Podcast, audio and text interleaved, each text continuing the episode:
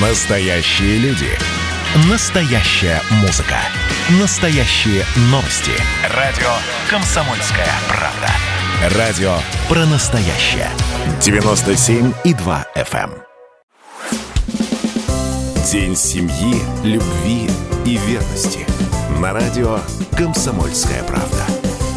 Друзья, продолжается прямой эфир на радио «Комсомольская правда», наш марафон, и у нас очередной гость в эфире, эксперт ОНФ, председатель Совета матерей России, президент Ассоциации потребителей и производителей детских товаров и услуг «Выбор родителей», основатель знака «Открытый родильный дом» Татьяна Будская в эфире. Татьяна, здравствуйте. Да, здравствуйте. Ну, во-первых, вас с праздником. Спасибо, что принимаете участие в нашем марафоне. И сразу же вопрос по существу. Есть ли у российских семей сегодня повод праздновать этот день? Во-первых, вас тоже с праздником, и с праздником всех наших радиослушателей.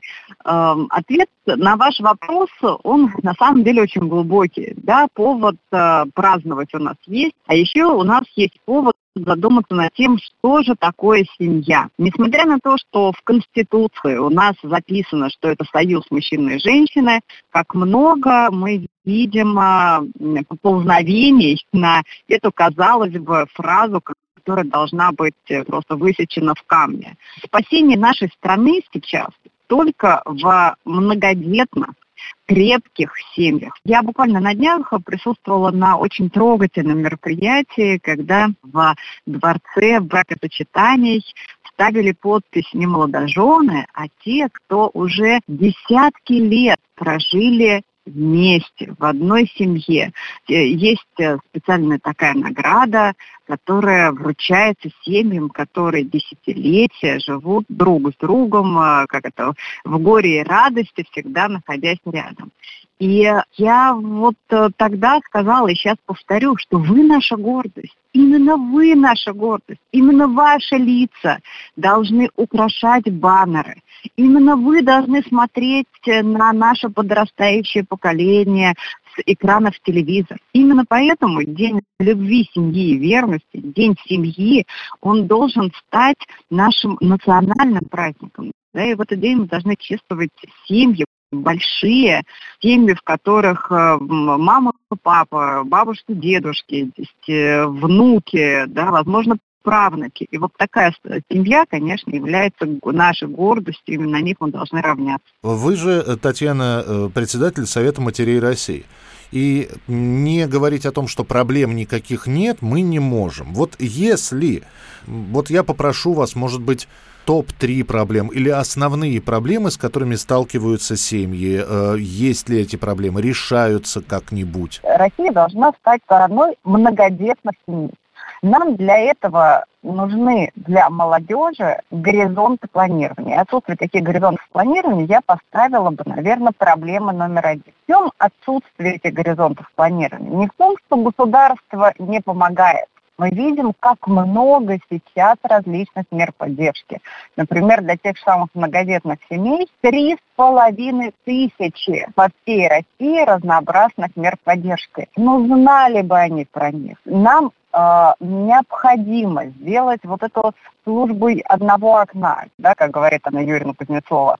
Э, нам необходимо сделать, э, дать родителям возможность иметь информацию о том, что им положено, не в состоянии того, что они ищут эту информацию и находят, а наоборот, да, то есть государство должно повернуться лицом к семье и быть настолько же, как это, френдли, как, э, вот, не знаю, телефон, да, который молодежь держит в руках да, где нажатием одной кнопки они сразу получают всю информацию. И к ним приходят да, тут же оп- оповещение, да, а, просто оповещение. Да, настолько же комфортное должно быть и общение с государством. Да? Государство высылает вам информацию вам положена выплата. Все, дальше уже вы решаете, пишете вы заявление, не пишете вы заявление. Да, просто сейчас считается априори, что если вы не написали заявление, значит вам не надо. Задача номер два, конечно, не только вот как семьи, но и люди вообще, когда теряют веру в государство.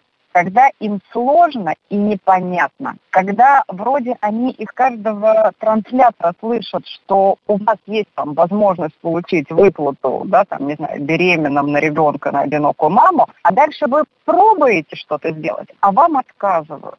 Вот здесь очень надо э, четко понимать на уровне еще подачи заявления, положена тебе эта поддержка поддержка или не положена. Потому что разочаровываются тогда, когда не понимают и когда отказывают с первого, вот ты сделал шаг, тебе говорят нет. Все, и тебе кажется, что тебе государство совершенно не помогает. Да? То есть мало того, что тебе должно прийти извещение, что это тебе мера поддержки положена, так еще и дальше у тебя должно быть четкое понимание, что ты именно это можешь получить. Тогда у нас не будет разочарования.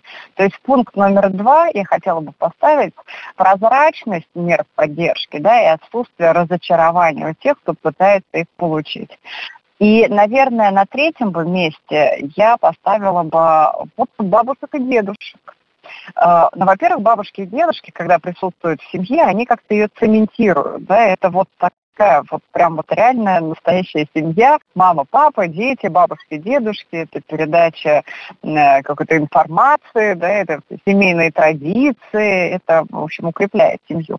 Но бабушки дедушек тоже в общем, надо поддерживать и дать те самые выплаты бабушкам и дедушкам, которые не работают, которые уже ушли на пенсию, но тем не менее помогают родителям с детьми. Вот эти декретные для бабушек и дедушек, конечно, они, вот, я считаю, очень такая правильная мера поддержка. Татьяна, но э, я, когда представлял вас, я еще, помимо того, что назвав вас председателем Совета матерей России, я еще все-таки упомянул основатель знака «Открытый родильный дом». А это что за штука такая? В какой-то момент буквально у меня на глазах роддома стали пустить.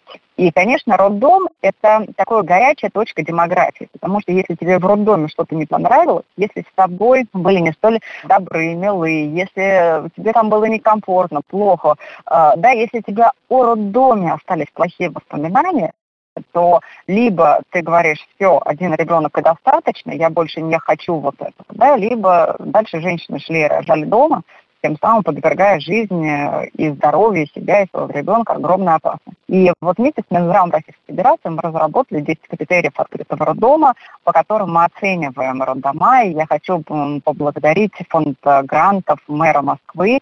Два раза мы получали грант. Мэр Москвы первый раз на рейтинг роддомов, второй раз вот как раз на знак открытый роддом. И вот именно в Москве мы отработали методологию, которая в дальнейшем как э, реализация, как масштабирование проектов лучших проектов Москвы, как открытый роддом, да, он пошел шагать по всем регионам России, и сейчас мы видим в реальном режиме времени о том, насколько хорош тот или иной роддом. Мы не можем оценивать медицинскую составляющую, мы можем оценивать только то, как женщины говорят, насколько им там комфортно и хорошо было. И для нас очень важно, чтобы женщина, родив один раз, еще не один раз в этот роддом вернулась. Татьяна, спасибо вам большое за участие в нашем марафоне. Еще раз с праздником. Татьяна Буд Слуцкая, эксперт ОНФ, председатель Совета матерей России, президент Ассоциации потребителей и производителей детских товаров и услуг «Выбор родителей», основатель знака «Открытый родильный дом». Татьяна, с праздником и приходите к нам в эфир. Спасибо, до свидания.